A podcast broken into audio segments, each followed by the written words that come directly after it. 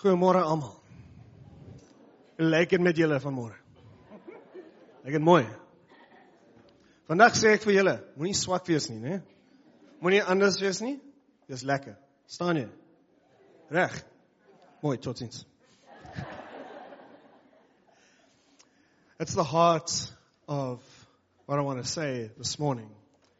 It's that God cares about how we relate to other people. He cares about how we love them cares about how we relate to them. And this morning I had the honor of bringing to a close the series that we've been in for the last while called Behind the Curtain. And the heart of this series has been that God cares about our private lives. He cares about the things that happen behind the, the curtain that no one else gets to see. And as we have journeyed together in the series, we have looked at what our purity looks like before God. Are we living the way God has called us to live?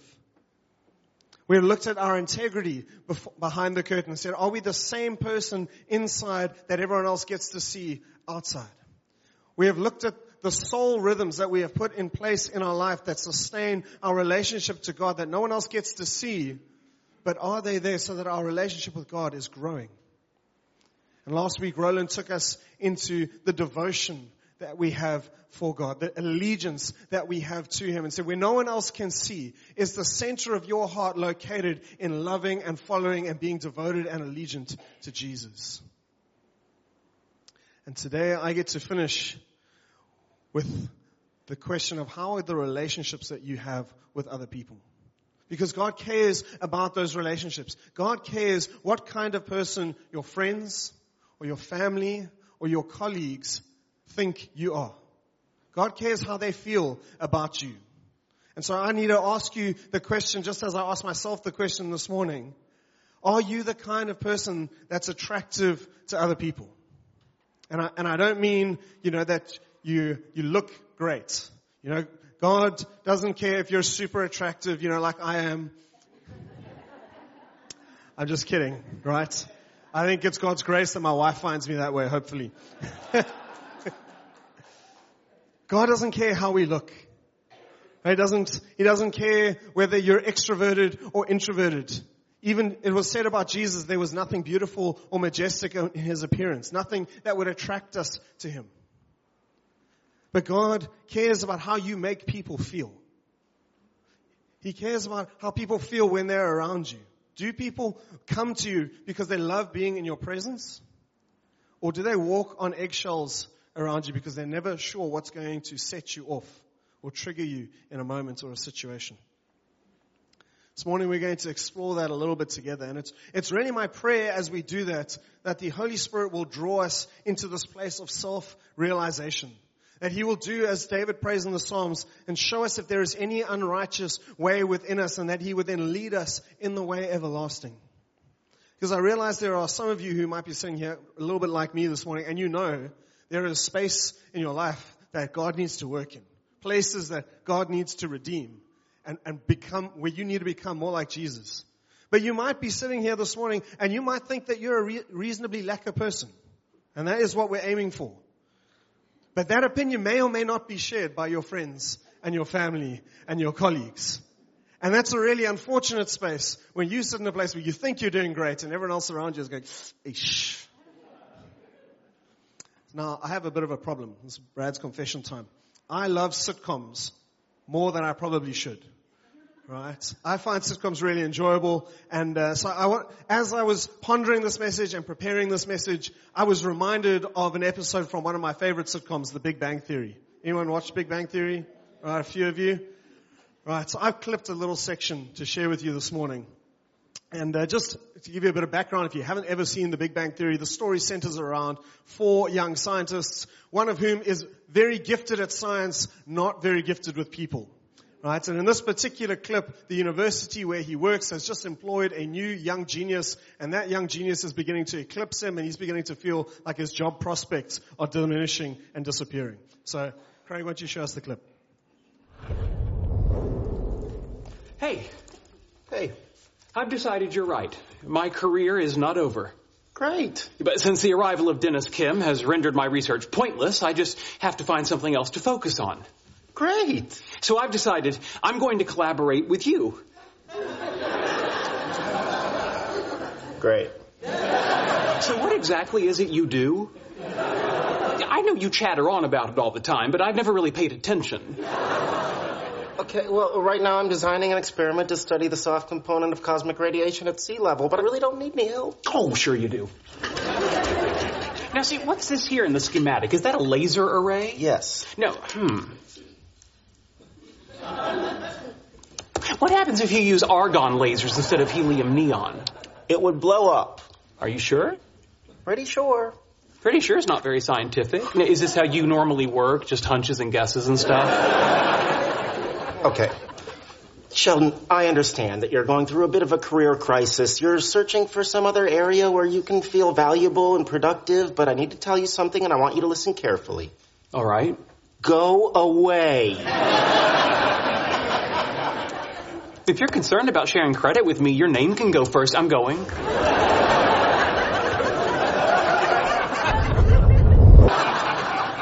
So, this is engineering, huh? I'll talk to you later. Engineering, where the noble, semi-skilled laborers execute the vision of those who think and dream. Hello, Oompa Loompas of science. Sheldon, what are you doing here? I just came by to say hello. I've been in this lab for three years. You've never come by to say hello. Well, up until now, I've had better things to do. So, what are we making today? A small payload support structure for a European science experimental package that's going up on the next space shuttle. Really? How does it work? When this is done, it will be attached to the payload bay and the sensor apparatus will rest on it. Uh huh. So it's a shelf. No, you don't understand. During acceleration, it needs to stay perfectly level and provide. Yeah, okay, it's a shelf. Now, I notice you're using titanium. Did you give any consideration to carbon nanotubes? They're lighter, cheaper, and have twice the tensile strength. Sheldon, there's a diploma in my office that says I have a master's in engineering. And you also have a note from your mother that says, I love you, boobala.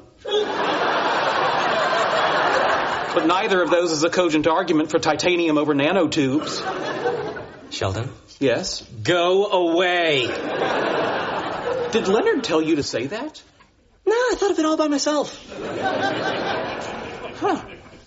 Can't be a coincidence. There must be some causal link I'm missing.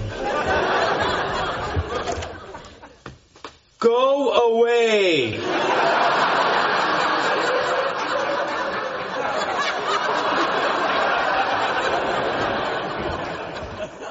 Curiouser and curious, sir. Oh, good, you're all here. Look, I've decided that if the three of you drop whatever it is you're working on and join me, we could lick cold fusion in less than a decade, 12 years tops. Go away? Hmm. Could it be me? I really don't understand your objections, Professor Goldfarb. Why wouldn't the Sonora Desert make a perfectly good promised land? Go away.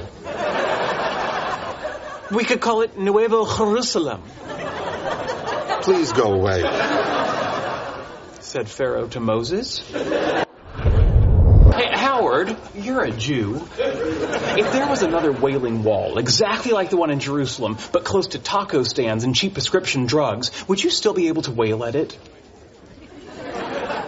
Okay, it's definitely me.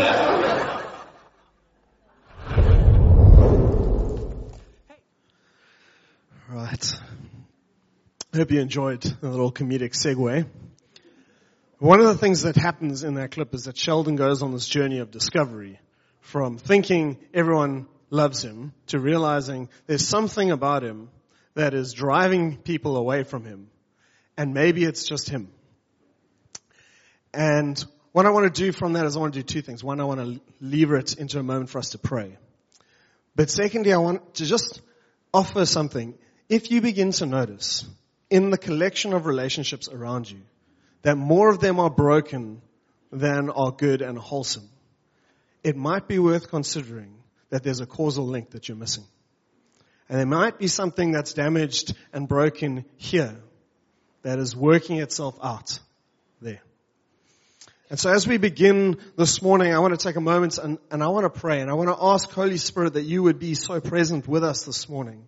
That as we consider your word together, that if there is stuff that we haven't yet seen in us that is causing damage to the relationships that we have with others around us, God, we want to pray that you would cause your glorious light to shine on those things.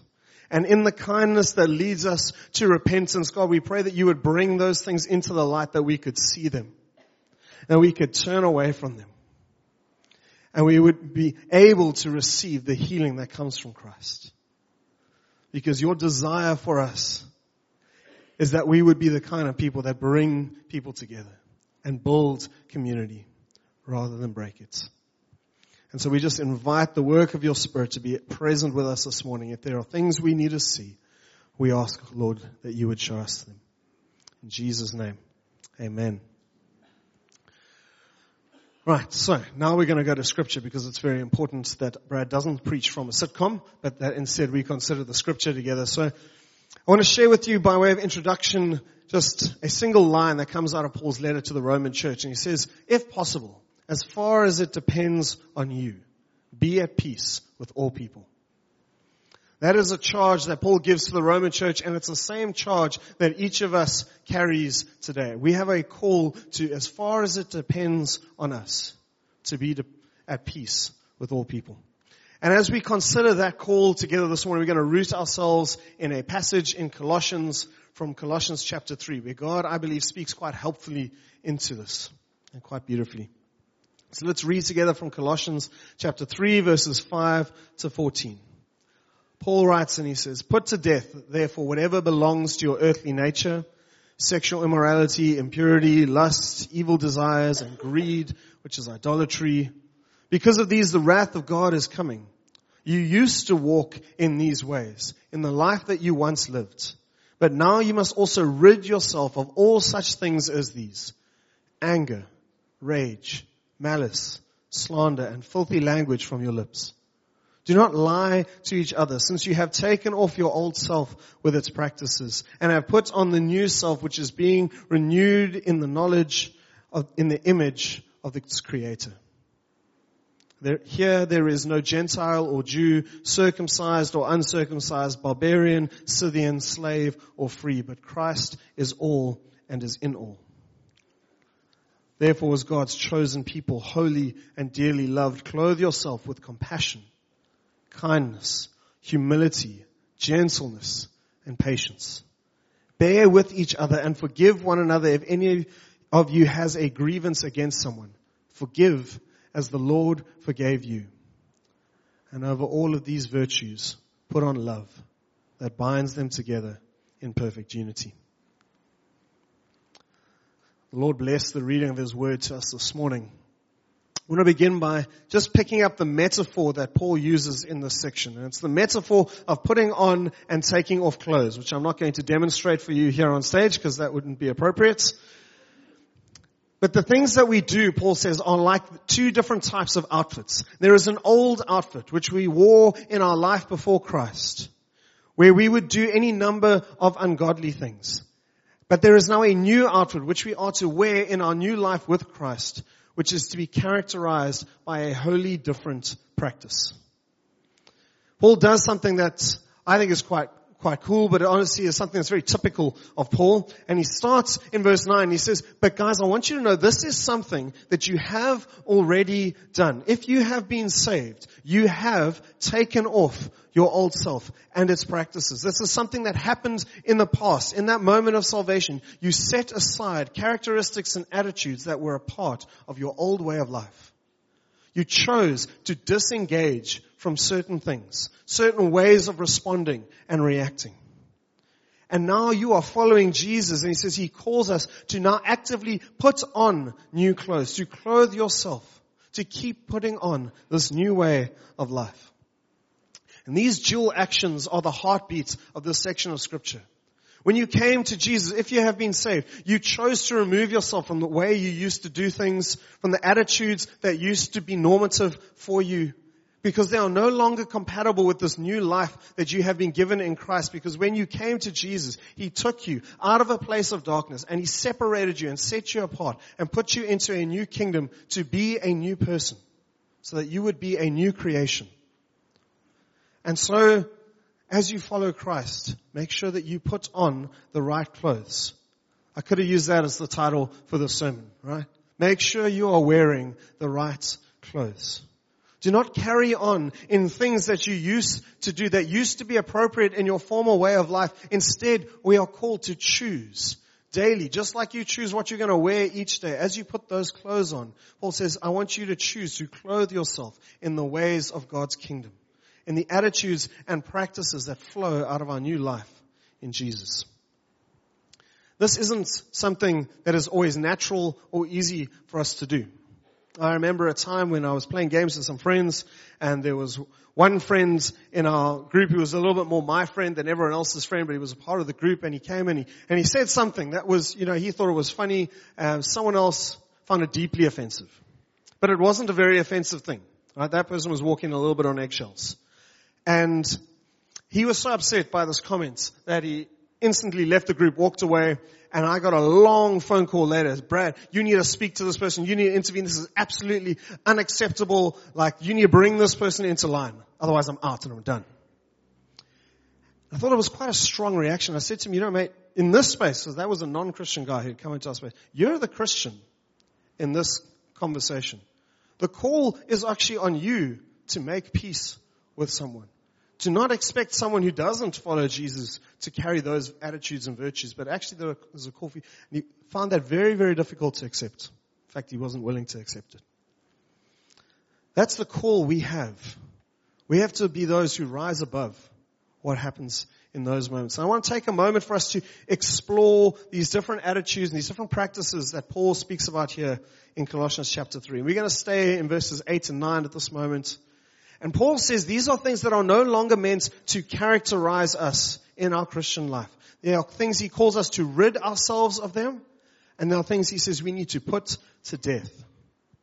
Right now you must rid yourself of all such things as these. Anger, rage, malice, slander, and filthy language from your lips. Do not lie to one another. These are the things that are no longer supposed to characterize our life in Christ. And we're going to go through them one by one. And uh, for those of you who like digging a little deeper, we're going to do the Greek. If you don't like the Greek, you can just read the English part underneath. Right? But just for those of you who are like me, you like to see where things come from. First word is anger, which is the Greek word orge, which means to teem. It's a swelling up to constitutionally oppose something. And it denotes what, what happens when a fruit begins to ripen. And as the fruit begins to grow on the tree, it begins to get bigger and bigger because the stuff inside grows and the fruit swells to that point where almost if you had to cut it, it feels like it would burst open. That's the kind of anger that Paul is talking about here. It's not a sudden outburst of anger, but rather it's the simmering. It's the seething, growing anger that grows stronger over time. So you need to watch out. That's something we need to remove from our life. Rage, Greek word thumos, is the outburst of passion. It's passion driven behavior, which can actually sometimes be a positive thing. But there are actions that emerge out of strong impulses and intense emotions. It's what happens when that fruit that has been swelling and growing is eventually punctured and it bursts out. It's the overflow in a moment of anger that has been simmering and swelling. Remove rage, malice, kakia, properly the underlying principle of evil. It's inherent evil which is present even if it's not outwardly expressed and it's about the desire to harm someone else. Sometimes that's harm through indifference because I don't care about you and I only care about me and whatever is going to happen to me, well, it, it might hurt you and, but that doesn't matter to me. Or it's like I actively want to go and cause harm to someone because of something perhaps that they've done to me slander. In the Greek, the word is blasphemia, which is where we get the word blasphemy from. This word switches what is right for what is wrong and what is wrong for what is right. It's about making and spreading scandalous claims about someone else with the intention of damaging their reputation. It's reporting something that didn't actually happen as though it did, or something that did actually happen as though it didn't. It's going behind someone's back and shed, spreading news that's untrue because you want to injure someone's reputation. Filthy language. Askronologia. Sorry. It gets a little bit interesting as we try and do the Greek. But this literally means vile or filthy language. It means language that is about debased things. Things that you, that are inappropriate. Things, sexual things that you shouldn't be discussing blatantly and flippantly. Filthy language. Lies. Pseudomai. To deceive, to speak falsely, to willfully misrepresent, or to mislead. These are all things Paul says you need to get rid of in your life. You need to put them to death. And I want you to notice something about them. Do you notice how all of these words, all of these character descriptions, they relate to other people?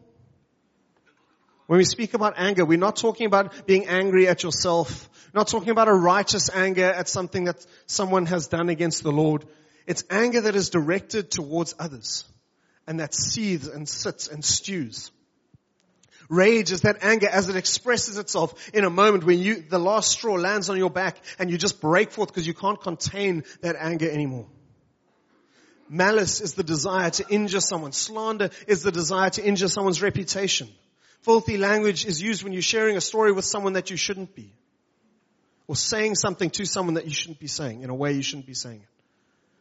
Lying is about the misleading of others. See, these attitudes and these actions are characteristic of an ungodly life and what they do is they damage and they destroy relationships. And the reason they do that is because they're all inherently selfish. They all focus first and foremost on me. My right to be angry. My freedom to passionately express my anger irrespective of what that might mean for someone else. My desire to elevate myself at the expense of others. My freedom of expression irrespective of appropriateness or godliness. My preferential version of events that may or may not be true these fruits of the flesh, they belong to the flesh. They belong to our old nature because they are about serving the self. Because they are about elevating ourselves, irrespective of what that might mean for others. They don't consider others first. They're all about me. Which is why at the center of this little passage we have what might seem to some to be the seemingly random little section on racial parity. Do you remember it? Verse 11. Let's go back. Uh, I'm going to have to scroll to find it for you. Verse 11 says this. Here there is no Gentile or Jew, circumcised or uncircumcised, barbarian, Scythian, slave or free, but Christ is all and is in all. See, that passage is there for a reason because Paul wants us to recognize that in Christ we are now one people. We are now a we in the Lord. We are not a collection of individuals who are kept separate by our origins, but rather we are now one people and we're bound together in one new life in Christ. And because we are a people together, attitudes and practices that elevate one person at the expense of others cannot be allowed in the kingdom because they destroy community and they damage relationships. And so Paul says we need to put them off and put them to death. So how do we do that? We do that, Paul says, by choosing to put on the opposite. To choosing to put on the new clothes that God has given us. And so he says, therefore, as God's chosen people, holy and dearly loved, clothe yourselves with compassion, with kindness, with humility, with gentleness, and with patience. Bear with each other and forgive one another if you have a grievance against someone. Forgive as the Lord has forgiven you. See friends, we are God's special people. He has chosen us, called us out of darkness. He has set us apart in His kingdom and He has now poured out His love on us. And as a response to Him and the wonderful work that He has done in our lives, He has called us to put on a new way of living. Calls us to put on compassion which is the Greek word oiktirmos. Compassion is that deep feeling about someone else's difficulty or misfortune. Most of us know what this feels like. If you take a deeply personal moment, let's say your, your spouse, your parents, your brother or sister gets diagnosed with cancer. In the moment that you hear that news, how do you feel? Your heart drops. Your heart hurts. It pains. It feels that grief deeply and personally. That's what, what means to have compassion. And the call for us is not just to have compassion on the people that are closest to us, but as a community to be compassionate with one another. To feel your loss as though it's my loss. To feel your pain as though it's my pain. Kindness. Chrestotes. Which is the spirit produced goodness that actually meets someone's need. It's not just generally being nice, but it's about reaching out into someone's situation and doing something that's a blessing to them that meets a need that they currently have. And it's a way of doing that that avoids harshness and cruelty. Because harshness and cruelty usually are about me first rather than you. Humility. Give me grace as I try and say the Greek here. Tapeinophrosune. Right? This is an inside out virtue that is produced by comparing ourselves to the Lord rather than to others. This humility brings our behavior into alignment with uh, this inner revelation to keep us from being self-exalting, self-determining, self-inflated. It's about comparing ourselves to God rather than to other people. It's about constantly looking and seeing how great God is and how far short of Him I fall. And so how deeply in need of His love and grace I am. And the more I realize that about me, the less I think I'm amazing. And the more I realize that any good thing that I have is the grace of God that He's given to me. Gentleness. Praotes. It's the quality of not being impressed by a sense of your own self-importance. Quite an interesting definition there. Not what we would have thought, what I would have thought as I looked at that word. But this, this is the idea that's so modeled beautifully in Jesus. Jesus who is the King of heaven. Jesus who has always existed. Jesus who spoke and it came into being. He comes to earth and he says to him, come to me, those of you who are weary and heavy laden. And what? I will give you rest because I'm gentle and humble in heart. I'm not so concerned about my own greatness that I'm above you and I don't worry about you. Actually, I've come to serve. I've come to love. That's gentleness. Patience. I really like this one. I think It was really interesting. Makrothumia, which properly means long passion. In other words, waiting a sufficient amount of time before expressing anger. William Barclay described it like this. He said, we have an adjective in English that is called short-tempered. Imagine we had an adjective that was the opposite of short-tempered, long-tempered. Right? That's what makrothumia means. It's the quality of being able to endure someone's frustration for a prolonged period of time before expressing your anger. It's the opposite of being short-tempered. It's the opposite of being able to be triggered in each and every moment. We're called to bear with one another anechomenoi. Hmm. To put up with, to endure, essentially to suffer the frustrations and the idiosyncrasies of someone. You know when someone just does things in a way that just grates on your nerves and frustrates you? To bear with them means to just endure that because you know it's not that significant.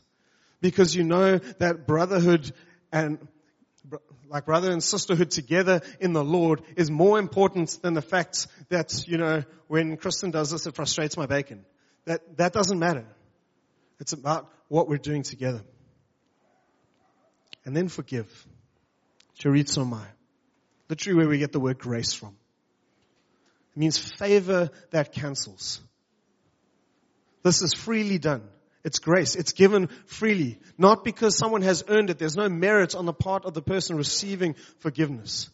It's the grace that God has extended to us freely as we are undeserving. So we are called to extend the same grace to others as they offend us and cancel the debt that they owe us. See, just as you saw in the previous list, can you see how all of these are virtues that are centered on other people? To be compassionate to others, to be kind to others, to not think of yourself as better than others, to patiently endure the faults of others. to forgive others when they fall short.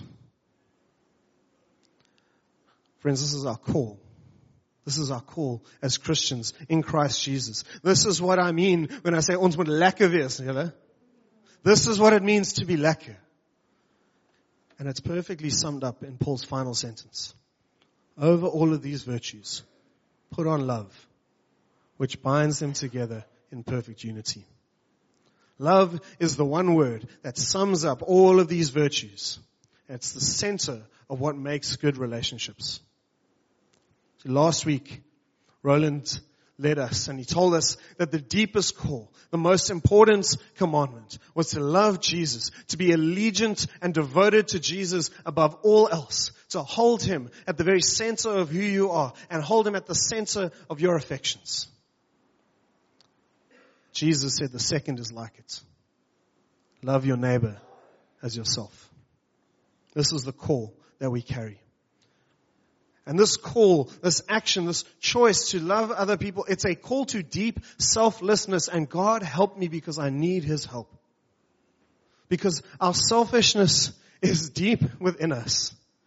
It's this call to consider others as better than us, to consider them before ourselves, to place someone else's needs before your needs. And it's not easy. It's something, as Johnny reminded us earlier, it's something we can only do by the grace of the Spirit as He works it out in us. Because our selfishness is deep. But I thank the Lord that it is His Spirit who is in us, and it is His Spirit who is at work in us which is why Paul calls this the fruit of the Spirit. Right, this is a parallel passage to our more famous one in Galatians chapter 5. This is not something we can generate, but it is something that we need to put on. And it's something we do that by increasingly choosing to yield our life over to Jesus. We, we do that by choosing to increasingly love Jesus more than ourselves, than our family, than the people around us by giving ourselves first and foremost to Jesus and loving Him deeply as we pursue Him. As we yield ourselves to Him, as we say, Lord, not my will, but your will be done. So God begins to produce this fruit in us. And our lives become more and more yielded to Christ. And His Spirit begins to produce fruit in greater and greater degrees of abundance in our life. So I'm going to ask the worship team if you guys would come join me on the stage. We're going to wrap this up. And I'm going to invite those of you who would like to join me in asking God to increasingly yield our selfish hearts over to Him. Because I know how much work the Lord needs to do in my heart. My wife knows too. so that my love and our love for others would abound in greater and greater degrees. That God's Spirit would increasingly develop His fruits in our lives. So we really would be the lekker Christians that God desires us to be. And so in a moment, I'm going to ask you to stand with me if you want me to be praying with, if you want to be praying with me to do that. But you will remember the song we started with this morning, the song called The Jesus Way. And I asked the team if they would do that song for us because that song is a, it's a choice. It's a, it's a declaration that says, Lord, I'm going to choose to put on the new way. I'm going to choose to step away from, to disengage, to distance myself from the way I used to think and the way I used to act. And I want to put on the Jesus way. And so after we have prayed, we're going to sing that together as a closing declaration of our commitment to follow Jesus in being the church that he has called us to. Remember those words. If you curse me, I will bless you. If you hurt me, I will forgive. If you hate me, then I will love you. I choose the Jesus way. If you are helpless, I'll defend you. If you are burdened, I'll share the weight. If you are hopeless, then let me show you that there is hope in the Jesus way. For those of you who would like, won't you stand with me as we yield ourselves over to the Lord? Lord, we come to you this morning. And God, we recognize that we deeply need the grace and the love of Christ in our life to change us and to transform us. Lord, we want to thank you that you have taken us already out of the kingdom of darkness there was a moment where you came and redeemed the wretches that we were. And you made us new creations in the kingdom of God. We are so grateful for your loving kindness that you have ministered to us in that moment. We are so thank you that you forgave us even though we deserved nothing. And Lord, we want to pray as we continue to follow you. God, give us the grace to yield our hearts increasingly over to you. That we would be less and less focused about ourselves. That our, our worlds would center less and less on what we want and what we desire and who we think we should be. And more and more be given over to you for the good of your kingdom and those in whose lives you are working. Lord, we want to be the kind of people that are attractive to others. We want to be the lekker Christians that you have called us to be. And so we choose this morning, we choose the Jesus way. We choose to take off the old self and to put on the new. That we would be those who build beautiful community as we follow you together. In Jesus' name we pray. Amen.